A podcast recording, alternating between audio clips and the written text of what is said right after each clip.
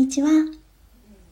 数秒前より元気になれるをテーマに配信をしております。YouTuber 庄司の嫁弓嫁です。今日は新しいシリーズを始めようと思っています。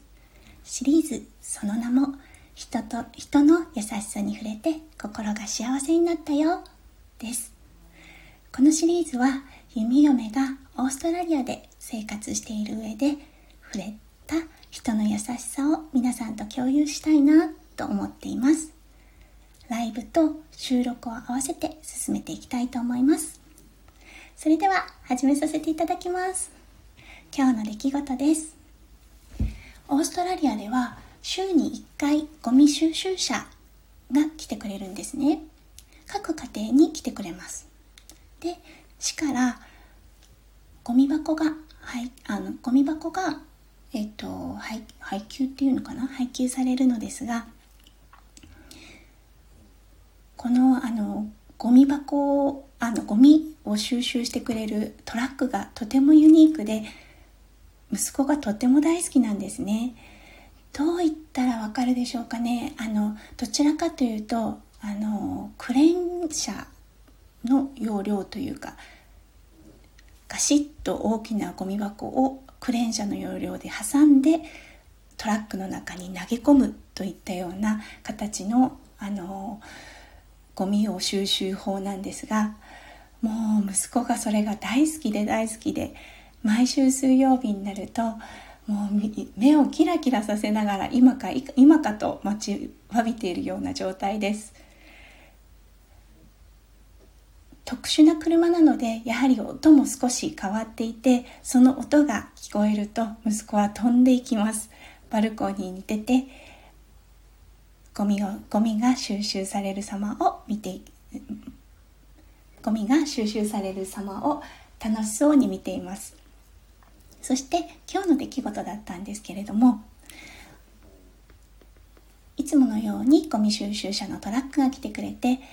トラックの運転手さんによっては手を振ってくれたりする方もいるんですね。今日もその方その人だったのかな？あの家にアプローチする前からもう手を振ってくださっててあ今日優しい人だって息子も楽しそうに腕をあの手をブンブン振っていたんですけれどもうちのゴミを収集した後にわざわざトラックから降りたんですねあれ？何があったんだろう？って思ったら何か紙をその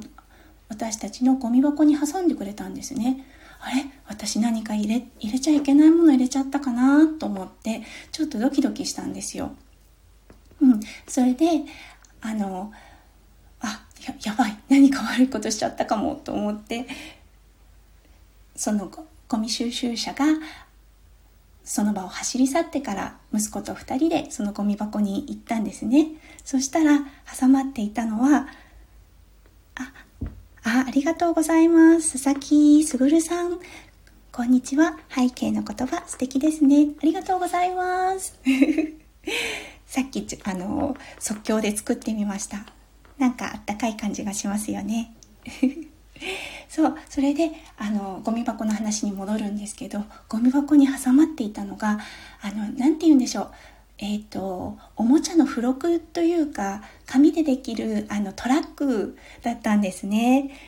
その紙でできるトラックがゴミ収集車の形で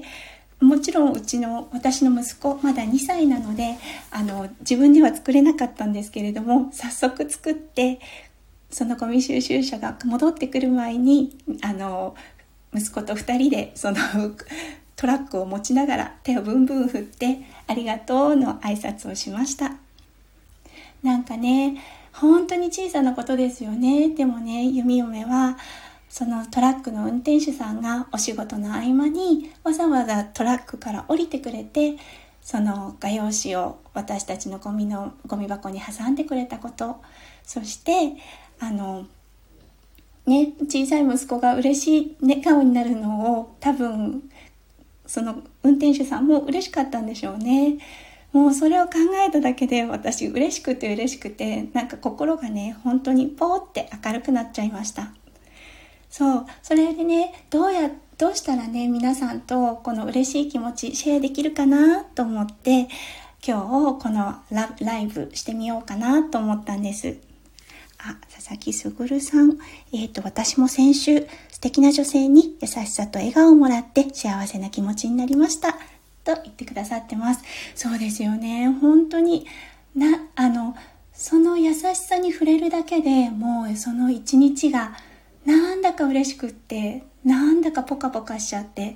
思わず笑顔にもなって人にその笑顔を幸せな気持ちって伝播するので、ま、振りまけるような状態になりますよね多分、えーと、佐々木さんもその日はあの周りの方が「あらなんか今日楽しそう今日幸せそう」って思ってくださったんじゃないでしょうか。ねえ本当になんかもうあの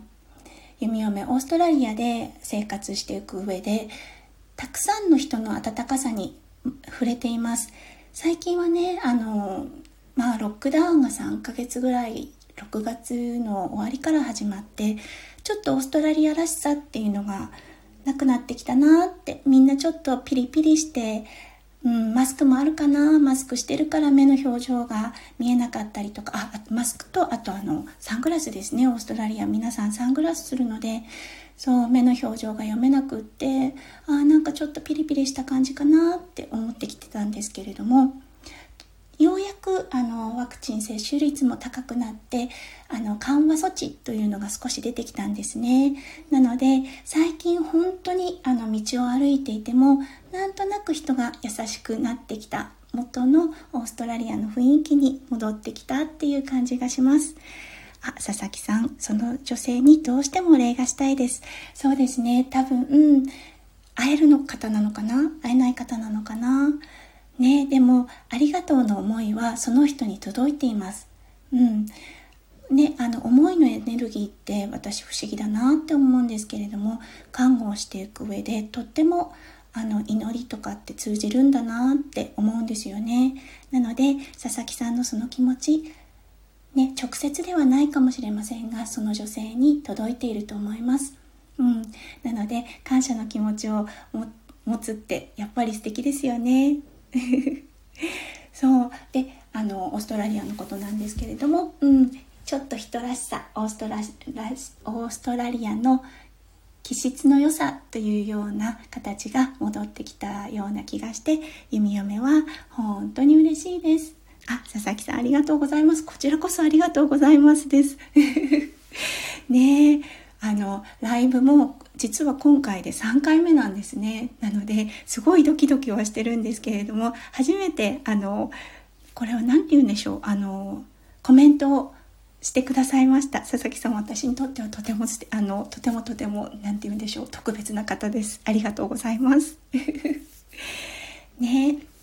そうなんです。なのでこんな感じで私弓嫁が日々オーストラリアで生きていく上で触れたなんだか幸せなこと、嬉しいこと、皆さんで共有していけたらいいなと思っています。皆さんももし、あの、こんなことがあったよとか、こんな嬉しいことがあったんだよねということがあれば、コメントもしくはレターをくだされば、このライブもしくは収録内であの紹介させていただきます。